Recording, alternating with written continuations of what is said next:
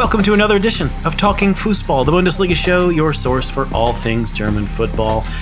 I'm your host, Matt Herman, and this week, you know, we're just as shocked as you are how the race to beat the drop turned out. It was a wild one day swing that we'll be zooming in on post haste here on the show. Uh, with me this week to cap off the season with a look at match day 34 is a guest that you know and love just like I do, Marie Schulte Bockum.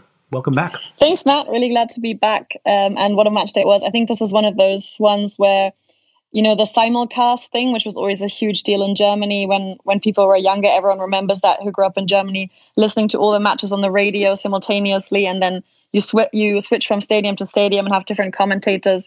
And this was like that. You know, you had a goal in one stadium, and you had so many goals and such great storylines. So it was a really great last match day. I thought. Yeah, yeah, for sure. There was a, particularly in, in a, a, you know sort of midway through the first half, there was like a real torrent of goals happening in in consequential places, and it's a lot of fun. We will be discussing all that fun down at the bottom of the table. We'll be discussing a little bit about the European places and, and where everybody stands. And of course, while we've got Marie on the pod, you know that we aren't going to pass up the opportunity to talk about what might be actually the juiciest story in all of the Bundesliga, which is the absolute dumpster fire, which is Schalke 04 right now. Sorry, uh, but I think you recognize what that is. Uh, all that and a special look at Zweite Bundesliga Bundesliga champs Arminia Bielefeld coming up.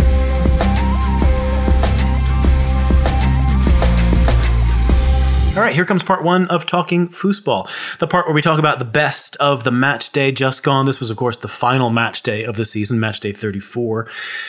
And, you know, once again, the best action of the match day, as far as I'm concerned, was among the worst teams. Saturday, I mean, we kind of, you know, let the cat out of the bag early, and you all know it. It was one of the more dramatic final day relegation scraps in the past few years. Werder Bremen completed at least part one of a great escape. They leapfrogged Fortuna Dusseldorf to go into 16th place and uh, snatch that relegation playoff spot for themselves.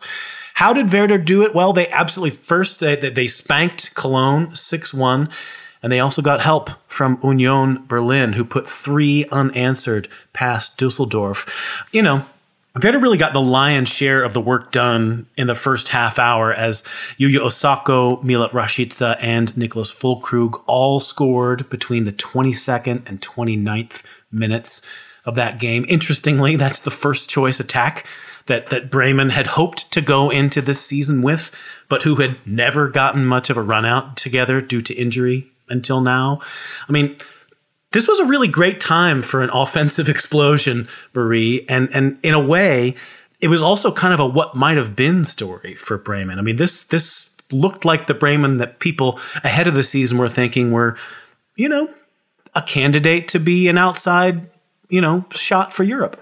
Yep, I agree. I was one of those people who actually prophesized that at the beginning of the season not just because of their attacking talent, of which there's so much, you know, Osako. Then, of course, you've got um, Josh Sargent, who's very promising, uh, Maximilian Eggestein, who I thought before the season had similar talent and a similar playing style of someone like Leon Goretzka, you know, as a really strong number eight. And then shit happened, as people say, and it turned up as a really bad season. But they've also got a very, very strong coach. And I'm actually it makes Werder Bremen even more likable in my eyes that they trusted him this whole season and then were able to succeed with him. Um, of course, it's not done yet. They still have the relegation game to go. But yeah, I mean, it's when you look at the quality of the squad, I agree with you. This is this is one of those stories of like what could have been, and um, it looks like they've kind of gotten away with a black eye now. Yeah, yeah, it, it's interesting that you know they they waited a really long time to sort of uh, take the wraps off of their their firepower in this season, and especially their firepower at home. I mean, this was what their their second win at home the entire season. I mean, this is just a, a really bizarre constellation of results uh, for a team that looked dead and buried for a really long time, and happened to catch fire on the last day, and also happened to catch another team napping. I mean, Dusseldorf. This was this was crazy. I mean, just prior to Werder's second goal uh, in, in, their game across Germany, you know, ironically, the former Bremen man, uh, Anthony Ujah, put Union Berlin in front of Dusseldorf. And, and of course, Christian Gentner and Suleiman Abdullahi uh, put on two more goals before the thing was up. I mean, the weird thing about this, though, was Dusseldorf all season had been a really tough out, uh, had been a tough out for really you know, good teams in the Bundesliga. They played a lot of tight games with good teams. They played a lot of tight games with bad teams. And and their basic you know shortcoming was letting in late goals. They basically turned a lot of draws into losses and wins into draws through letting in late goals in the second half of the season especially. And this seemed like such a strange time for them to just you know lose and lose big. It was it was a weird capitulation from Fortuna. Agreed. They really faltered, and it was a surprise, I think, for everyone because really before this match day, I would have said there's like a five to ten percent chance of Werder Bremen coming out on top.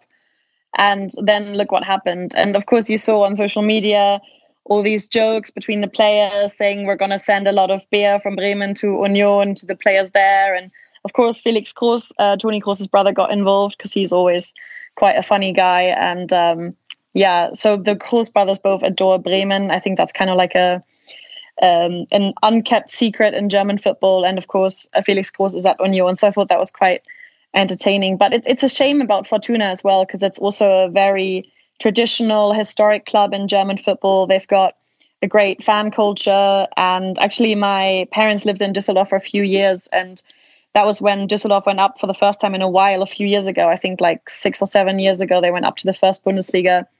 And it's a really cool footballing city. They've got a beautiful stadium.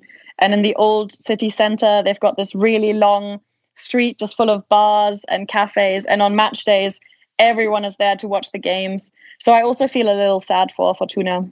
Yeah, I do too. I mean, it, it was it was it was a really unfortunate choice, uh, I think, for for people who sort of appreciate, you know, Traditionsvereine, who who appreciate, you know, really active, engaged sort of you know fan culture that has roots in a community and sort of has a certain uniqueness to it.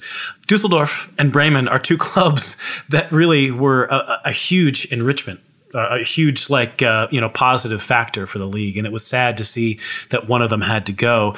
But if you really really pressed me i'm glad it was bremen that, that's that could be sticking around yeah so am i i think that's all of Germany like that are not Düsseldorf or Bremen fans had like a collective oh, when it happened, kind of like just relief, you know? Yeah, I mean, it was it was fun. It was a good Hollywood plot there on the weekend. Yeah, for sure, for sure. Some interesting sort of, uh, I don't know, subtweeting slash, I don't know, uh, uh, backbiting going on implicitly. Uh, former Dusseldorf coach Friedhelm Funkel has already stepped into the fray, giving an interview to a local press outlet saying he could see himself returning to Fortuna. Also said that he, you know, he, he can't guarantee that he would have kept them in the league, but that quote, there would have been great hope of them staying in. I thought this was kind of i mean i know that he enjoys a really really high standing among dusseldorf supporters for all the you know good results they got under him and the fact that he's a local guy means that he sort of views this as you know as germans call it a herzensangelegenheit like it's it's something that he does you know out of out of a sense of of duty and and it's, it's a club of his heart but like you know he got fired in 17th place. Yeah. The club finished in 17th place. I thought this was a little bit classless. Yeah, he's he's an interesting character for sure because he did great um, stuff at Fortuna, especially last season, and he kind of became known as this like, you know, kind grandpa who does a lot by motivating his players. Kind of like similar, not to be disrespectful, but similar to what Jupp did um, at Bayern Munich. You know, like all the players would speak very highly of him and he did a lot with a not very talented squad. Uh, but yeah, he left for a reason, and I think when he left, it was necessary for him to leave. And then afterwards, he had. I mean, this was not the first time that he publicly said something without anyone really like needing to hear it. So he he criticized Dortmund uh, publicly and Schalke as well early on the season. He also, when Benito Raman went from Düsseldorf to Schalke, was like saying that he doesn't think Raman will succeed at Schalke. And I thought that was a bit tasteless to say that about a former player. And yeah, I think he's one of those characters that yeah, you have many of them, and of course in European football that just has a little bit of a too high opinion of themselves, a bit of an ego problem.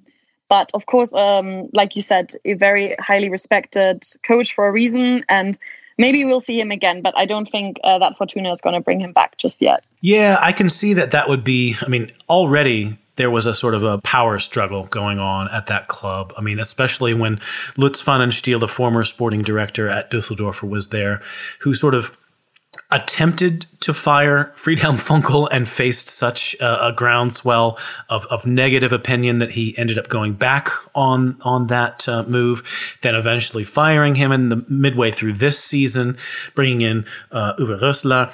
It seems to me if you bring back Friedhelm Funkel, then you are basically in bed with Friedhelm Funkel for the foreseeable future, uh, come hell or high water. I mean, that may well work out. I mean, if, if you brought him back and he succeeded, that would be, you know, something that would make a lot of fans happy and would make a lot of, uh, you know, people around the club happy. But it's he would be someone who would be almost impossible to get rid of in the future if you bought, brought him back. I mean, quickly, there is some truth to what Friedhelm Funkel said, which is to say, this club did not improve appreciably in any sense uh, through through the period of of Uwe Rösler's uh, tenure.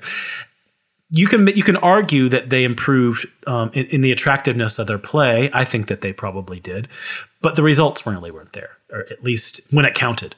Did it make sense for them to sort of uh, move on from Funkel? Did it make sense for them to try and go for something different in this club, or is this, you know, the idea that this is just a club that needs to sort of remember its its size, remember its its small ambitions, and just sort of you know keep its head down. That's the way forward. Well, I think that that's the clash of cultures that you said at the end right there. That you have someone like Lutz Pfannenstiel who's pretty much a globetrotter and a very creative guy, and clearly, I mean, he's leaving the club as well. Um, so there was something that went wrong there.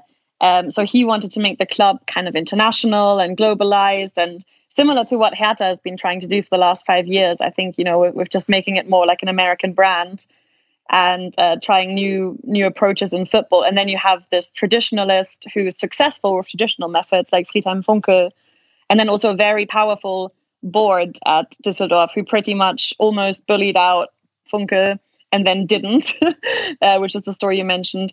But I think before the season, it's always funny to look back now on the Saisonprognosen. So when experts predicted the season, and like I said, I got some things really wrong. Like I basically said Bremen had a good chance of coming in sixth. But before the season, I said Paderborn and Düsseldorf are going down, like without a question, because they've got the the weakest squads. And I think no one can really. I mean, they just met expectations. They didn't exceed and didn't underperform. Um, but I think they came in where they were supposed to come in, sporting wise. All right, let's let's turn our attention back to Bremen for a moment. We've we've mentioned it on a couple of occasions. They are not home and dry. They're they're looking at a date with third place uh, Heidenheim from the uh, Zweite Liga in in the uh, relegation playoff. That's going to be on uh, Thursday and Monday. We discussed this last week on the show that uh, the record of uh, Zweite Bundesliga sides in the relegation playoff uh, is not good. Uh, I think they've they've won three of eleven relegation playoffs since since the uh, the whole concept was resurrected eleven years ago. What are your thoughts about Bremen going into this game? I mean, we know that Bremen got a big thundering win to save themselves on the last match day of the Erste Bundesliga.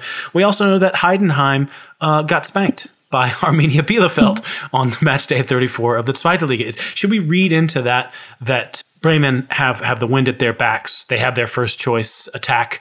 Um, Heidenheim are going to be, you know, swept aside, or is there something more complex afoot here?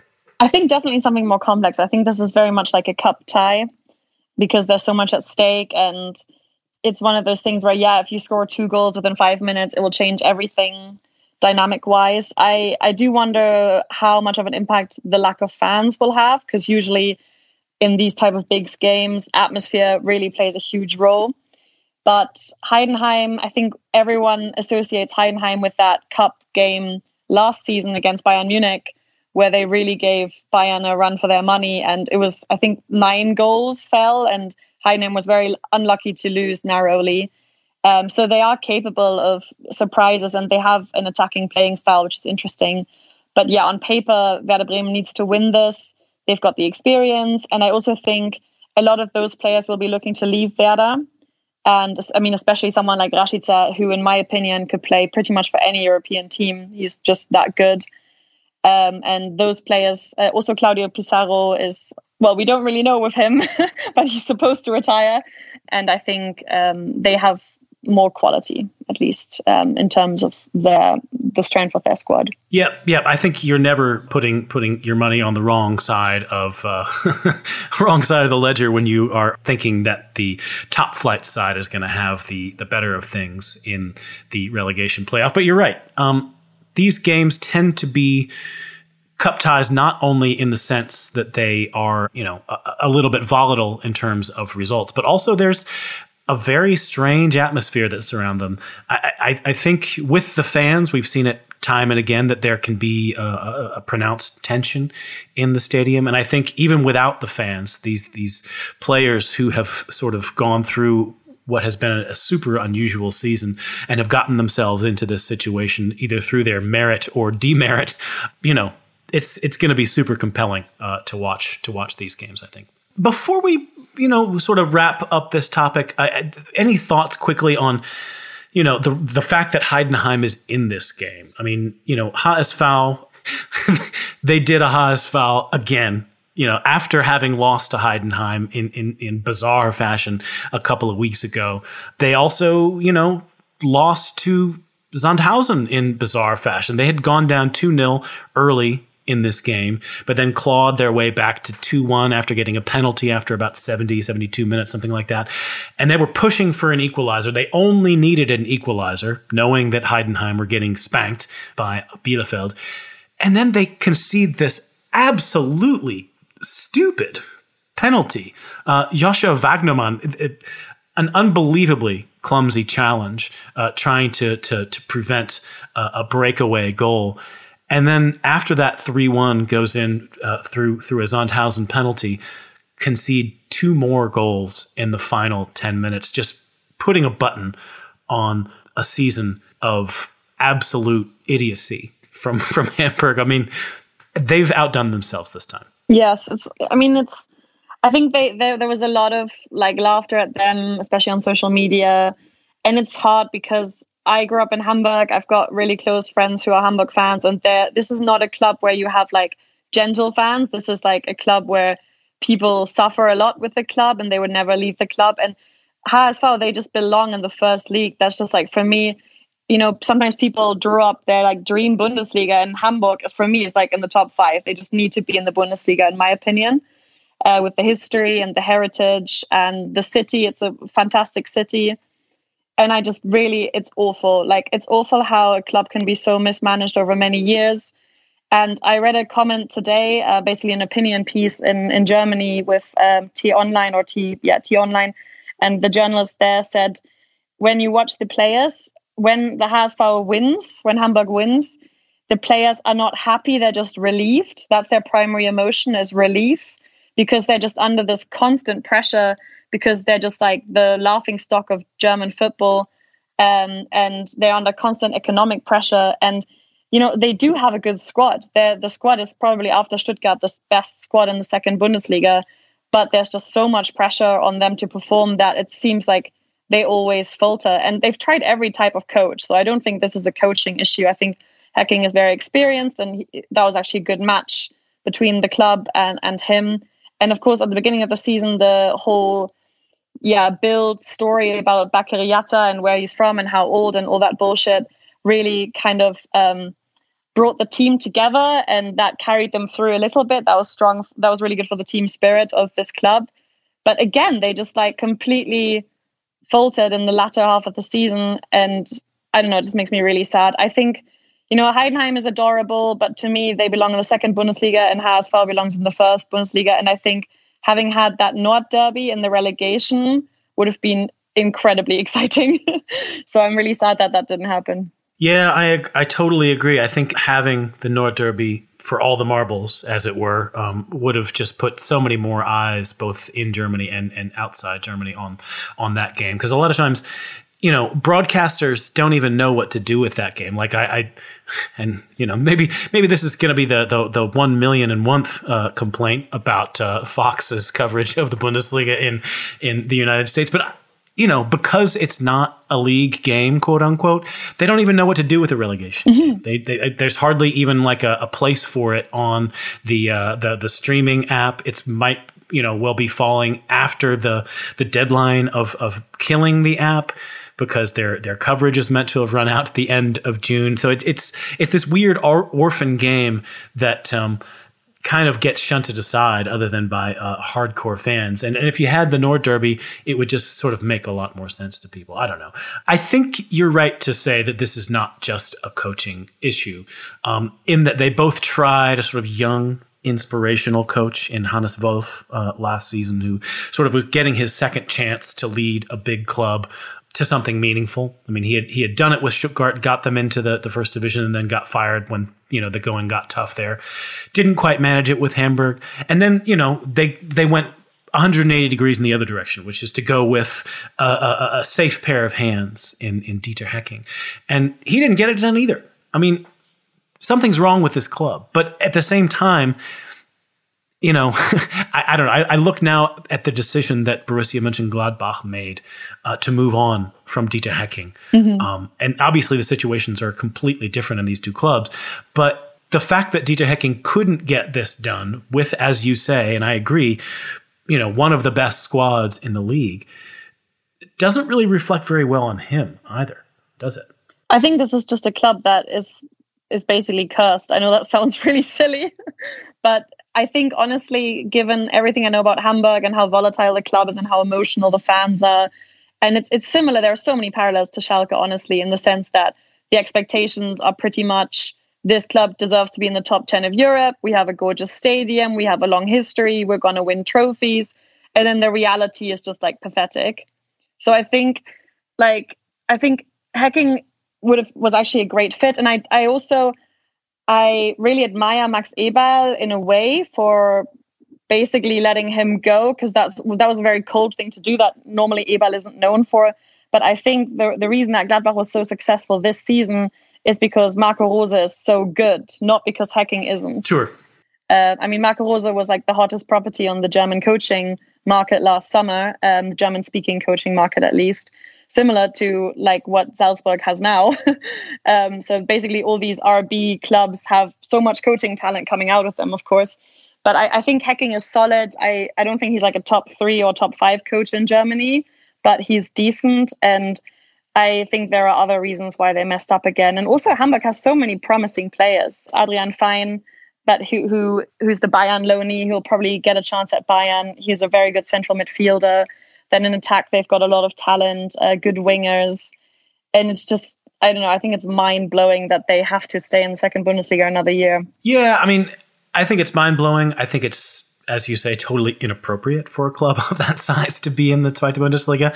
But you know, another dose of tough love might still be what this club needs. I mean, it's really hard to call for that kind of um, medicine because this is a, a club that has not always made sound financial decisions, and, and there will be consequences of sticking around in the Zweite Bundesliga, of course.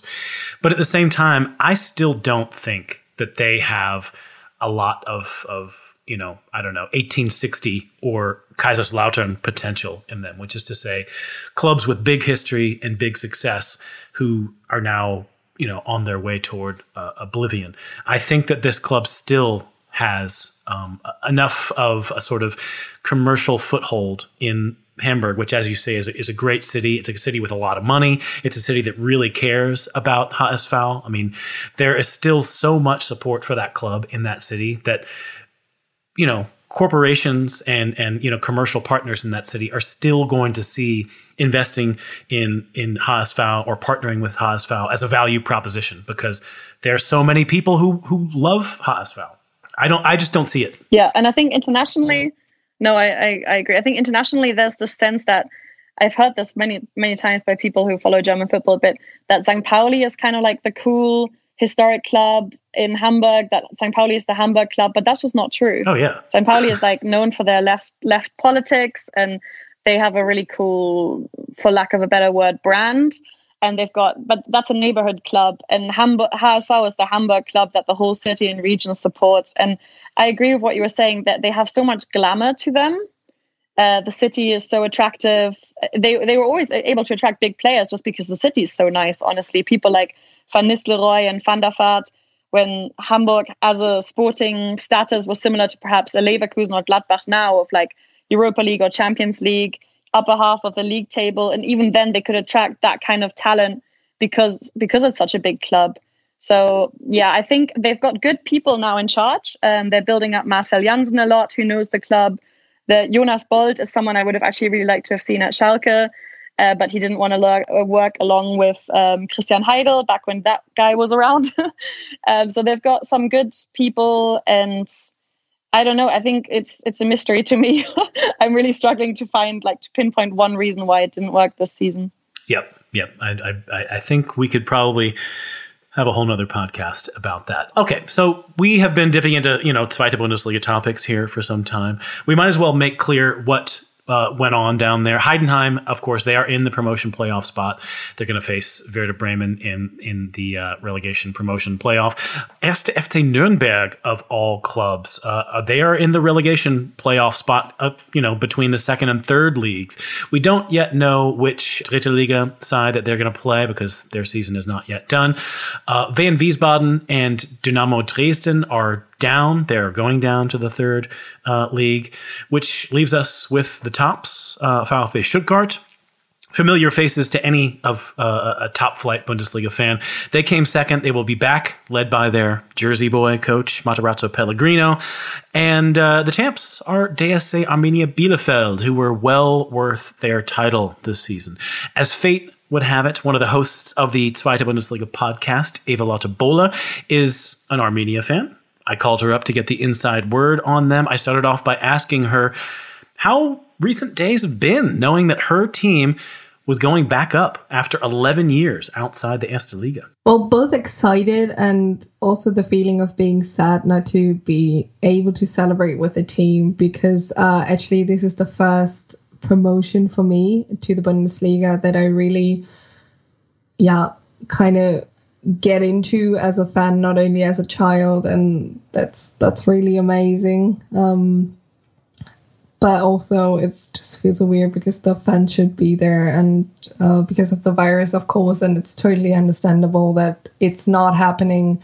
Uh, like the big uh, party at the Rathaus here in Bielefeld um, still feels very weird.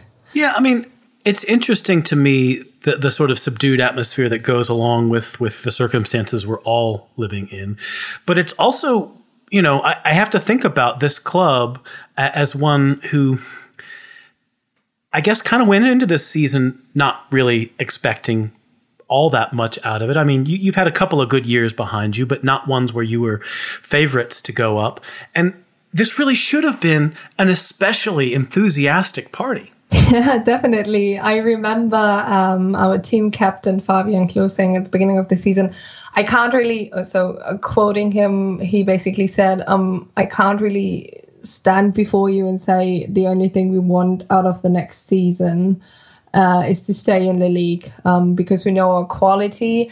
Um, but we don't expect us to be first uh, of the league for the, total of the season. And if you look at the table, we have been top of the league since the match day 15. And if you look at the other clubs in, in this league, which is uh, VfB Stuttgart, Hamburg, uh, Hamburger SV, SFC Nürnberg, Hannover 96, like really, really big clubs with really, really big ambitions.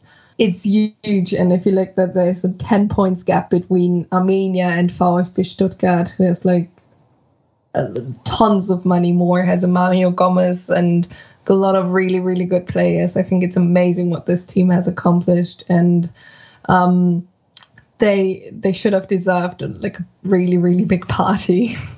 Yeah, for sure, for sure. I mean, you, you said it yourself. This is a team who has been on top of the league since you know November or whenever that was, and it's it's, it's a ten point gap at the top. This is a team who has bossed the Zweite Liga this year. Um, what do you see as the source of their of their strength?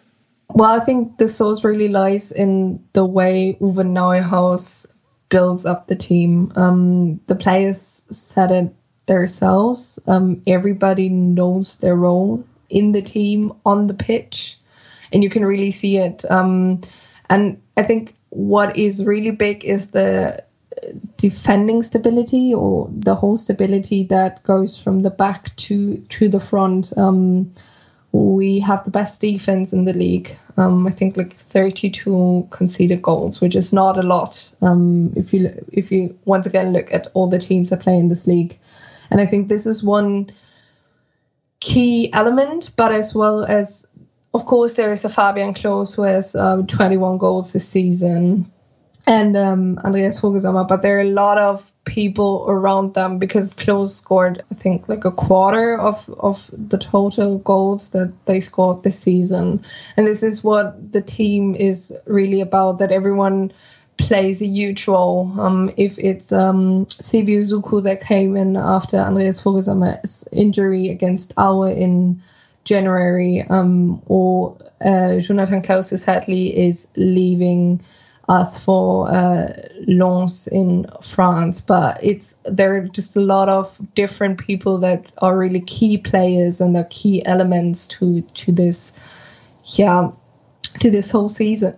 Yeah, I mean, I was looking through some of your, your, your squad statistics ahead of talking to you, and you know, after having not watched very much Zweite Liga this year, just looking at the numbers. I mean, you mentioned Fabian Klos and his 21 goals. Um, you got Voglsammer with 12 goals. And you have, you guys have five other players who had at least four goals. I mean, if you have that and the best defense in the league, like you're going up. That's period. You're, that's, that's the best a team can get.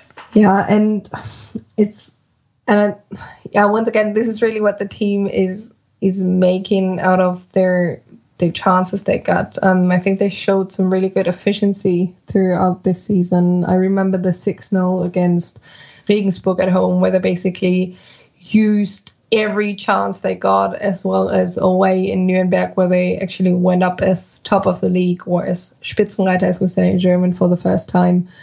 Um, and even even the Regensburg game, uh, where there wasn't even a Fabian Klos on the on the score sheet, and yeah, it's if I think there hasn't been such a deserved um, promoted team since maybe um, Hanover in 2001, 2002, who had 75 points and actually 10 points clear too. I mean, yeah, Bielefeld at that stage. So, um, yeah, if you if you look at the performance of this league and of this season, it's it's it's a huge success. Yeah. I want to zoom in just for a moment on Fabian Klos because I think you know, as you say, he's he's sort of the heart and soul of this team, not only the top scorer, but sort of the spiritual heart of the team. I mean, he's been with the club for nine seasons. He has scored, you know, 132 goals, but this is going to be his first real sniff of you know Erste Liga football. I mean, how happy are you, and how happy are the rest of the team, the fans, for this guy just to sort of get a chance to be on the big stage? I think that's kind of undescribable. um, if you just ask fans all over Bielefeld um, who is the person you think does deserve this promotion the most, it's definitely Fabian Klos. Especially in the last years, no matter if he has been playing or not, if he doesn't, or if he didn't really get along with the the coach, he always puts himself in into the team in every way, all his energy into the team. And this season is just, um, as we say, kind of the cherry on the top, um, because he has he's actually scored the most goals he ever in the season he has ever scored for Bielefeld, and he's 32. and um, yeah, if you if you look at the first year he has been in Bielefeld, which was 2011, I mean, it was just uh, relegated into the Dritte Liga. He came from VfL, uh, VfL Wolfsburg's Zweite, so second team.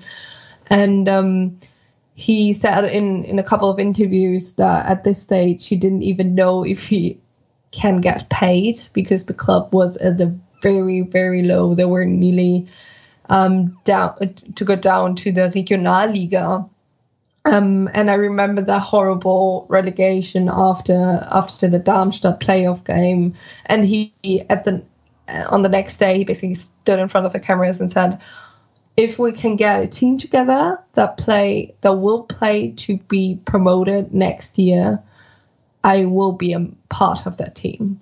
And if you look at that, he he said in an interview just just a couple of days ago, this this promotion is kind of rounding up his whole history at this club. And this is all the things he never dreamed of are happening now. And I think it's something that he really deserved. And he is a really good person, like really good human as well. And um, that's why he definitely deserved to go up.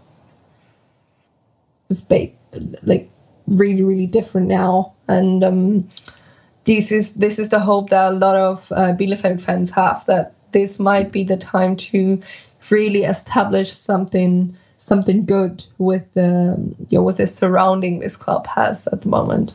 All right, you can catch Eva on the Zweite Liga podcast. You can also hear a lot more of our interview, including a lot more about how the club got to where they were, what's been going on with them over the last 11 years, and some of the, the, the, the real strengths of this team on the Talking Fußball Patreon page, patreon.com slash talking foosball.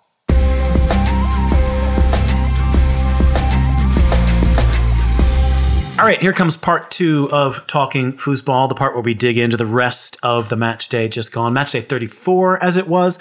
And, you know, we started with the worst. We are going to stay with the worst. And if, you know, truth be told, we might even be talking about even even worse than the worst in terms of form. Uh, 16 games without a win.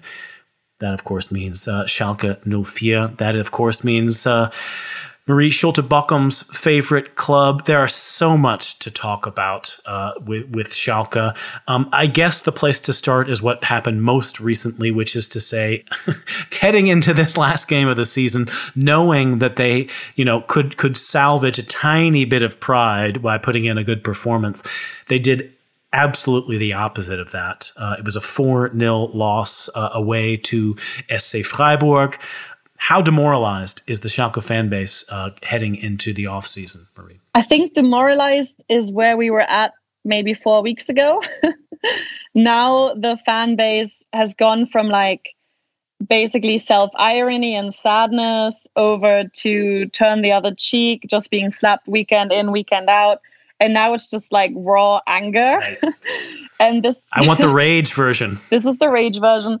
And this is a club that, in one of Germany's most important regions, the Ruhr Valley, like the industrial heartland of days gone by in Germany, incidentally, also the reason the EU was founded because of the coal and steel union um, made be- between France and Germany originally, just about that area. So, this is a very important area of Germany where people are obsessed with football. All of the biggest clubs, um, besides Bayern Munich, come from this area and from North Rhine Westphalia in general. And these people are now galvanizing and basically coming together. And I think everything you need to know is that the protest against Tönnies and the current leadership of the club was scheduled for the beginning of the match, which is to say that no Schalke fan wanted to watch this match. they would rather protest while the match was happening because they knew that Schalke would be slaughtered again by a club um, far inferior in quality. No offense to Freiburg, but a club that is better led. And that's exactly what happened. So most Schalke fans I know from that area were at that protest. Um, and then, of course, the whole yeah, week. Can, yeah, yeah.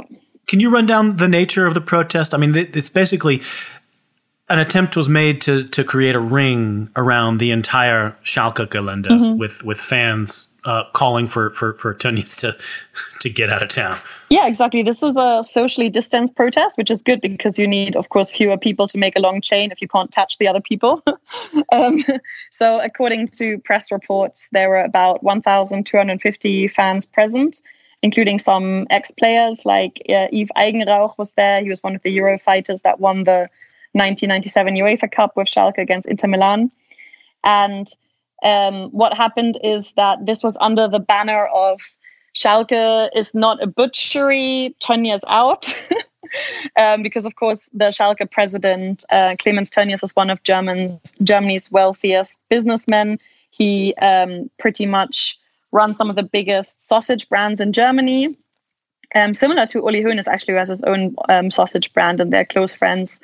But yeah, so there's this story which is actually quite interesting that Clemens Tönnies basically uh, promised his brother, his dying brother, Bernd Tönnies, I believe is his name, on Bernd Tönnies' deathbed to look after Schalke because Schalke was kind of like the the love of Bernd Tönnies' life. And that's why Clemens Tönnies got involved in the club and um, kind of bullied out Rudi Assauer in the early 2000s. And there's been this feeling um, among Schalke fans for a long time that Schalke only survived because of Tönnies' money. And this is absolutely not the case. Schalke is, uh, as we talked about before on this podcast, an eingetragener Verein. So it's basically owned by the fans. Um, it doesn't have it doesn't have majority investors. Um, something that Tönnies is currently also trying to change along with other people at the club.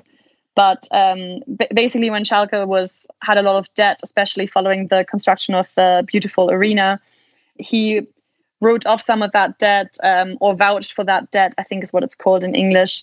Um, but he never pumped money into the club or anything like that. And for the longest time, fans kind of accepted him begrudgingly because they thought he was like the sugar daddy for the club, like Kühne is at HSV or Martin Kind is at Hannover. But it's not the case. And then Schalke is a very, yeah, social. I don't want to say socialist because in America that means something else, but it's a social democratic club in nature. It was, it's a mining club uh, in a very poor area. It's the poorest area of, of Western Germany, Gelsenkirchen, the town where Schalke is based. And uh, it's also a very strong immigrant community, and also Schalke's famous academy, the Knappenschmiede, which is pretty much minus forge in English, is one of the best academies in German football and has been for the last 20 years. And when Clemens Tönnies made those racist comments about African people in a public speech uh, at the beginning, uh, pretty much last summer, there was just like this outcry um, among the fan base and then a lot of shame that he wasn't let go due to those comments. And now it's kind of like with with the sporting streak and the fact that he wants to change the the setup of the club and there's just so much coming together that i think the fans are finally realizing that they want to um, get rid of him, basically. Yeah, you've covered a lot of ground there, Marie. But um, I, am afraid there's actually even more ground to cover. But I think we should sort of pause and, and zoom in on what is to be done about Clemens Tönnies here. Mm-hmm. Not only has he created a lot of uh, enemies within the fan base with uh, what he did uh, prior to the season with his his racist comments about Africans, which you know not only the making of those comments, but the way in which he was quote unquote punished for them, which is to say, he's the chairman of the club. The people on the board of the club are largely his allies or people brought in uh, on his impetus. They, you know, quote unquote, sentenced him to a three month suspension, which I think was actually something that he came up with himself. And they were like, yeah, that sounds great, Clemens. Um, it's it's a bit of a kangaroo court, the the governance of Schalke, because Tönnies has been in power for so long. He's been able to sort of install um, friends and uh, you know lackeys into a lot of critical roles, but. More recently, Clemens Tönnies has has created headlines, created a, a great deal of shame, not only for the club but in the wider world in, in, in Germany through some of the behavior of his, his, his business. I mean, the Tönnies meatpacking plant um, near Gütersloh, I think, was basically the biggest, you know, COVID node in all of Germany. It created, you know, an increase in Germany's R number alone because they had more than a thousand uh, COVID cases through through lax uh, safety measures and uh, you know overcrowding in the factory, in housing for these um, you know poorly paid workers. I mean, having Clemens Tönnies as the face of this club, as he has basically been for the past twenty years, is becoming increasingly untenable in a public sense. But when you look at the way he sort of lodged himself into the, the, the heart of the club, how are you going to get him out? Well, I think so. His current tenure um, as president runs until 2022. And the issue is that I think the Schalke fans or the resistance, I think that's the stupid word, but there there is no such thing yet to speak of. At the moment, people are saying he has to go, but there's no way forward, and that scares people. That scares a lot of the more more of the establishment, um, a lot of the fans who perhaps aren't so young. They can't really envision what comes after. They perhaps also know that Schalke isn't always where it stood. Schalke also spent some time in the second Bundesliga and some time was more a minor club. So it's kind of like people are grabbing onto what there is and think that with him everything will go away. And that's because there is no strong figure yet who will run against him. And Schalke is a club that always is obsessed with the strong man. You know, they, there's this folklore around Rudi Assauer. And I think most clubs are like this, to be honest. I think football is not democratic at all. Bayern Munich was obsessed with strong men as well. And that's why Hassan Salihamidzic gets derided so much because he isn't that. He's a good guy, uh, but he's not never going to be that you know, um, patriarch as as someone like Hoeneß was, or even Rummenigge is in parts. And I think there is no candidate yet, at least no one who stepped out and said, "Look, I'm going to take on Tönnies," and therefore it's it just seems like the moment like there is really no alternative. But I, I'm hoping that will change. All right. Well, that seems to me to be at the heart of the problems with Schalke uh, uh, in in a broader sense. You you mentioned the sort of I don't know, uh, uh, intractability of the Tönnies problem.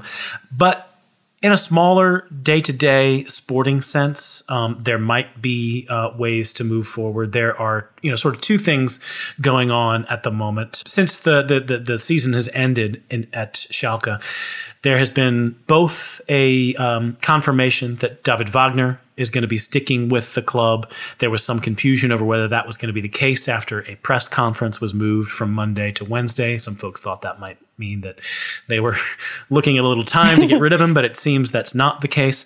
And also, it looks like, as at least as the the Süddeutsche Zeitung would have it, uh, that's a, a, newspaper, a national German newspaper out of Munich that uh, you know still has has very good contacts throughout the Bundesliga. Says that Schalke is considering putting in a an informal salary cap for the entire squad. That no player would be paid more than two and a half million euros per season. That would be a pretty radical shift for a club who you know, part of what Schalke sort of I you know sees itself as as as, as a powerful club in the Bundesliga. It, it, it's the kind of club that not only sort of has the power to, to attract a lot of fans and to attract um, good players, but can go around buying players from other teams and, and pay big wages and attract players um, through their financial might. And putting in a, a salary cap would be a signal not only to you know fans that they are, are going into a new era of, of management, but also to players that like Schalke is not somewhere you want to come to get rich. Schalke is a player to to sort of be on your way up in your career. I mean, this seems like a really really radical idea. Mm-hmm. I think yeah, there, there's so much to this. I agree that it can be you, you, need to have it as a draw to bring in talented players, also more, maybe more experienced players who are mid to late twenties rather than you know those basically this season Schalke has been kind of like a playground for talents right you've got Juan Miranda Jean-Clair Todibo the Barcelonis who are at least in Todibo's case very talented but have also had um, you know this is their time and arena to make mistakes and then you know if they eventually develop they can go back to Barcelona or elsewhere um, Jonjoe Kenny, where that worked extremely well. He's had a great season, and I honestly think he'll get his shot at Everton under Ancelotti. I rate him quite highly. But that's kind of where Schalke is going. And I think that's honestly, I support that strategy to be more a developing and selling club uh, because at the end of the day, every club in Europe is a selling club with the exception of like five or eight teams. Even Dortmund is a selling club. So that's the one side of it. It's like, how are you going to attract more experienced players? But the other side of it is how are you going to reward your own players? So for example, Suat Serdar is currently in um, talks to extend his contract, and he's probably one of the top four players Schalke has right now. And he seems interested, um, and he's actually said publicly a few months ago that he's interested in extending his contract. But you need to give someone like Suat Serdar, you know, four or five million at least per season for him to stay on, because he could get that somewhere else. And I think this is where I don't really see how it's going to work, because of course, in the current squad, anywhere between five and ten players already make way more than that. And I'm kind of like, well, what about those guys then? um, but I, I, do think the idea behind it, I don't want to write that off because I think Schalke for the past 10 years had a bit of an issue of bringing in average players and just way overpaying them. Like I'm thinking guys like Tranquillo Barnetta or um, Choupo-Moting or even Bastian Oczipka, who is a lovely guy, but he's just a very average Bundesliga player. And they come from teams like Leverkusen or Frankfurt or Wolfsburg or wherever, and then they just make double um, at Schalke and they just really don't need to be paid double. So I think maybe that's kind of the thinking behind it. Um, but I think Jochen Schneider has announced that he will talk about, well, he hasn't announced anything, but I believe this is the reason why the press conference got moved from Monday to Wednesday so that Schalke can make um, more plans towards that and then perhaps announce something. Yeah, they they got to put together a nice uh, a nice PowerPoint presentation to, to justify all this this crazy talk of of salary caps. I mean, I agree that this could be a positive step for this club, or at least sort of, um, it, it, could be them sending a signal that they want to stop that practice of, you know, paying average players uh, above average wages. But at the same time, there are huge problems with, with how you implement that, especially when you look at the fact that the, the, the clubs that they're trying to compete with, the clubs that where the clubs who are where they want to be, which is, you know, let's just say like Dortmund, Bayern, etc are just paying so much more than that. And if you want to play in that big league, which the fans of Schalke want that, and the management of Schalke want that, they probably need to build toward that a little bit more slowly. But that's a really big jump to go from paying players, you know, just two and a half million to having a squad of players you're paying, you know, two or three times that. I mean, look at um, Borussia Dortmund in, in recent days when they're talking about trying to hold on to Jadon Sancho, um, mm-hmm. who's already on six million a year. Apparently, uh, they're looking at paying him ten million yeah. if they can uh, get him to play another season or two with them. Yeah, I mean, that's a completely different um, world yeah. than, than than the world at Schalke, and maybe and and maybe that's just them accepting reality. Well, Schalke also a few. I mean, this was two years ago. Schalke offered Leon Goretzka 12 million euros a year uh, for a four or five year contract with a release clause. Um, and I think everyone would have thought that was fine because he was our best player. Of course, he had a lot of injury problems. He, he wasn't the same player he is now, um, but he was very promising at Schalke already, and he already had that strong personality. And there are certain if anything, I think a better way forward for Schalke would be to have that American system of having a salary cap for the whole squad, and then rewarding um, success and and talent and leadership, and paying other guys a bit less. And you know, if if someone like, for example, Stambouli right now, who's kind of like a talisman for the club and a leader, and who would perhaps accept a lower salary for his last contract. And you know what? Even if he doesn't, then that's reason enough for him to go for both sides. So I think that would be a better way forward than this very radical move of just saying 2.5 to everyone, um, where really, I mean, some players just should be earning more. I think we can all agree on that. But actually, one more uh, one more point I just wanted to make um, RB Leipzig, until one or two seasons ago, had a salary cap as well for individual players of 3.5 million euros. And they also had a policy of only signing players uh, younger than 23 years old. And it worked very well for them. And they had enough um, good arguments to still attract good players. And it worked. I mean, look at them now. Um, of course, they eventually shattered that um, to reward guys like Timo Werner um, Yussuf Poulsen and Emil Forsberg. Like there are now players that earn more than that at Leipzig. But um, maybe that's something also looking at Jochen Schneider's history. I was about to say who who was the sporting director there uh, a, a little while ago. right. I think I think this might be where the idea comes from. Yeah, yeah. I, I, think that I think Jochen Schneider, if I can cl- climb into his head for a moment, which you know he probably won't mind, I think his his experience working at, at clubs which really are a lot better run than Schalke, um, he's probably wanted to implement something along these lines for a long time. Um, and, and sort of bring a sense of, of order, bring a sense of guidelines to a club which has, you know, you got to admit, has lived without a sense of guidelines or, or guardrails for a long time and, and probably needs to, to learn um, I don't know how to structure itself for a few years before it can start competing in earnest for for you know titles, European places, etc. Right. All right. Let's talk a little bit about the European places. Those are all you know done and dusted. The the the, the season is over. Bayern are champs, of course. Dortmund second place, sixty nine points. Leipzig third place, sixty six points. Gladbach sixty five points. You know Dortmund basically took the day off on match day uh, 34.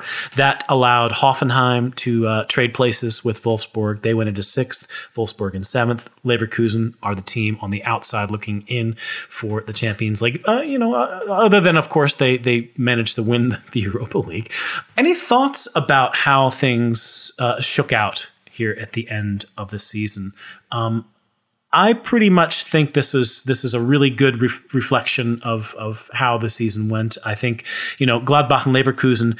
I think you can make an argument that both of those teams have the quality to to participate in the Champions League. I but I, am looking at next next season's European competitions and thinking that that Germany is actually going to be sending out a, a really strong group of teams who have both the sort of management acumen and financial might to to actually do some damage. I agree, and I'm actually very happy um, for Hoffenheim because they are so fun to watch, um, but very inconsistent. But on, especially on this match day, again, you sh- you could see how much talent they have, and the fact that players like um, Kaderabek or Kramaric are still there um, when they could easily be playing for like a top team in the Italian league, for example, or perhaps even a team like Atletico Madrid, uh, speaks volumes. And they've got so much talent in their squad. Like Samassékou is very interesting.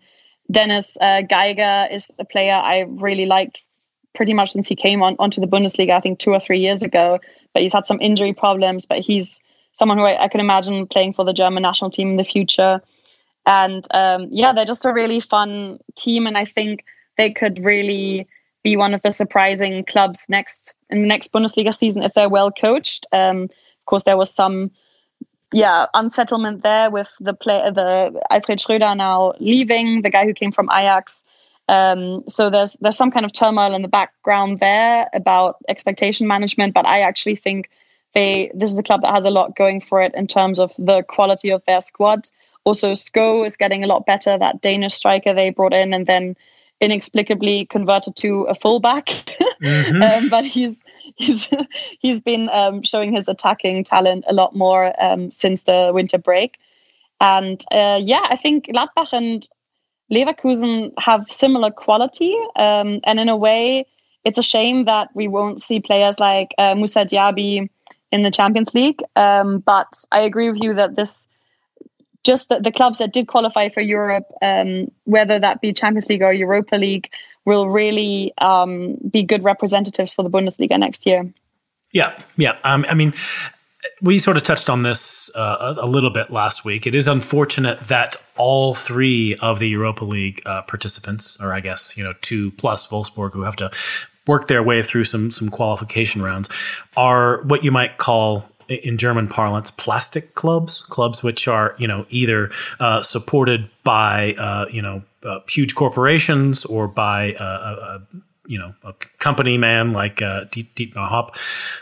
So that's not exactly going to make television broadcasters happy, but hmm. these are all clubs who who you know both provide a good deal of, of entertainment for neutral fans who actually do tune in and also have the money to to buy some some further good players now that they have you know European competition locked in. Yep.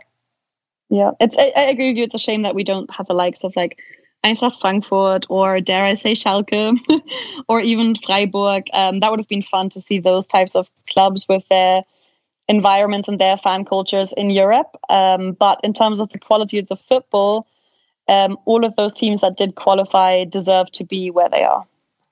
Yeah. A couple of notes about those results as well as uh, things coming out of, of uh, you know, Dortmund. There was a little bit of uh, back and forth between uh, between Dortmund and Wolfsburg uh, uh, on Sunday, I guess, or on Saturday night. After uh, you know Dortmund rolled over to Hoffenheim, there was some comments from from Wolfsburg, uh, the Wolfsburg camp that you know Dortmund hadn't done them any favors. Hans Joachim Watzke, the you know Dortmund chairman, snapped back. That you know we might have lost 4 0 on the day, but if you guys lost 4 0 as well, you should shut your mouths.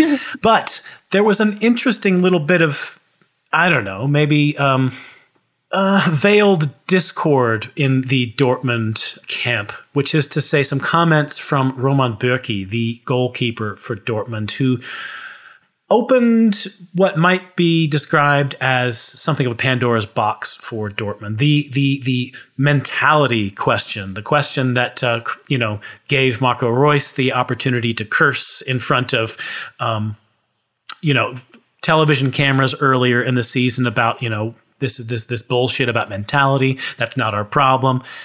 And then you know, Bürki went around and said, you know, we're different than Bayern. We don't have that winner mentality.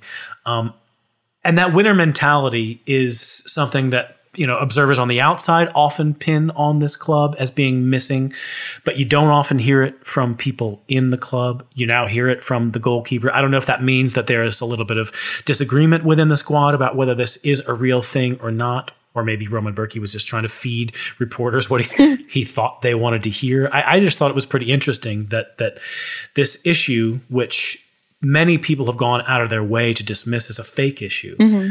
is now maybe a real issue. It's tough. I think any any player at the age of like 16, 17, 18 who gets close to a professional contract has so much mentality and so much grit and has had to give up so much, whether that be going out with friends, sometimes schooling, um, you know, they their future, their professional future, essentially their free time. You always hear these things that teen that teenagers just grow up extremely isolated and therefore extremely close to their parents. And I don't think uh, you could just say, okay, this team has a bad mentality because I think most players that earn their money in the first Bundesliga have exceptional mentality. Um, I do think you have kind of anomalies in the positive sense, players that, you know, I hate this term, but Jurgen Klopp calls them mentality monsters. You certainly have that. People who just based on character and hard work and the way they read a game or their structure um, do exceptionally well. I'm thinking of someone like Benedict Höwedes, for example, who um, in the Schalke Academy almost didn't make the cut until people realized how intelligent he is as a player but in terms of his technical skill, he really was very average in Schalke's under 18 team, and then, of course, became a starting uh, defender in Germany's World Cup winning team. Um, so that's that's that's like definitely an exception. Also, guys like Bastian Schweinsteiger, you always have those players that can really lift up a team. But I don't think you can demand that every player should do that and that every player can do that. And you know, people always point their fingers at Jadon Sancho, which I think is just ridiculous because I don't think, you know, buying expensive clothes or going on holidays off the pitch makes him a worse player on the pitch. He's been their best player for two seasons running now. And um, I think in the case of Dortmund, it might be more an intergenerational issue where the older players um, perhaps conduct themselves differently because they're 10 years older than the younger players who do so well because of individualistic flair and skill. But both of these camps of players do a lot for the team. And I don't think that Dortmund didn't win for mentality reasons. I think it's honestly because Bayern Munich is just the more deserving champion and we're just so great this season um, and any season, as we know, um, that that's kind of the reason, in my opinion. Yep. Yeah, I, I would agree. I, I, I do not buy into the idea that um, Dortmund, you know, blew it either last season or this season. I think that Bayern basically just had enough in reserve, both in terms of talent and uh, in this case, in this season, a transformative coaching change that they just got the job done nonetheless. They're just better. A quick note also about Dortmund, but before we wrap this uh, episode up, and this is just coming out because of the nature of, of Dortmund as a club, with their being you know publicly traded, they have some some financial data about them coming out, which kind of illustrates the impact of of the COVID question this season in the Bundesliga they have said that they lost 45 million euros uh, over over the course of of the uh, the year, which you know for a club their size is is not a, a crippling sum, but ain't nothing. This is uh, this is a pretty uh, alarming number. Yeah, I think it's actually depressing because you know, Dortmund in many people's eyes in Germany is one of the best run German clubs, perhaps even European clubs. And they've had an excellent season. Um, they have so much value in the bank in terms of the players they have that they can sell if they need to. And they've got an incredible stadium. All of this, you know, you could I could talk ages about what makes Dortmund a great club. And if they, as Germany's second largest club, are in trouble after you know two or three months of coronavirus lockdown it just shows why oligarchs and investors and shady people um, have such an easy um, ride in European football because they just, you know, they wave a few dollar bills and uh, here you go, you can buy a club. And it's because there's always this need. And I, I think it's incredible for anyone that works like in the private or public sector in another industry like just how poorly run or how volatile is perhaps a better um, conclusion there how volatile this ecosystem is given the amount of money that's in it um, and yeah it's it's it's odd it really surprised me to hear these news today because i thought that they would have other good sources of income such as merchandising dortmund also does a lot in, in asia and in america um, tv rights of course basically i thought that they would be fine but 45 million is, is a lot of money. All right, that is all for this edition of Talking Fußball, which was produced as always by Aidan Rantoul. Really good to have you back on the pod, Marie. Yeah, I loved it. And uh, just as a last note, if any of your very educated and kind listeners want to ever run as Schalke president against Tönnies, reach out to me and I'll um, be happy to do your marketing campaign for you. Excellent, excellent. We've got a, a, an actual professional uh, marketer and uh, Schalke fan here, so don't pass up this opportunity. If you want to contact uh, Marie on Twitter. You, of course, can do that uh, at Marie Shubo. You can probably get into a big discussion about Schalke. I know there's lots of discussions to be had. Uh, if you want to contact us, you can find us at uh, Talking Fußball. Uh, please do subscribe to the pod. Please do review us, uh, you know, positively if you think positive thoughts about us. Uh, tell your friends who like German football to give us a try, and we will be back soon with some some season in review content, as well as some more pods from time to time through the summer to keep you tied over. Bis zum nächsten Mal, ja.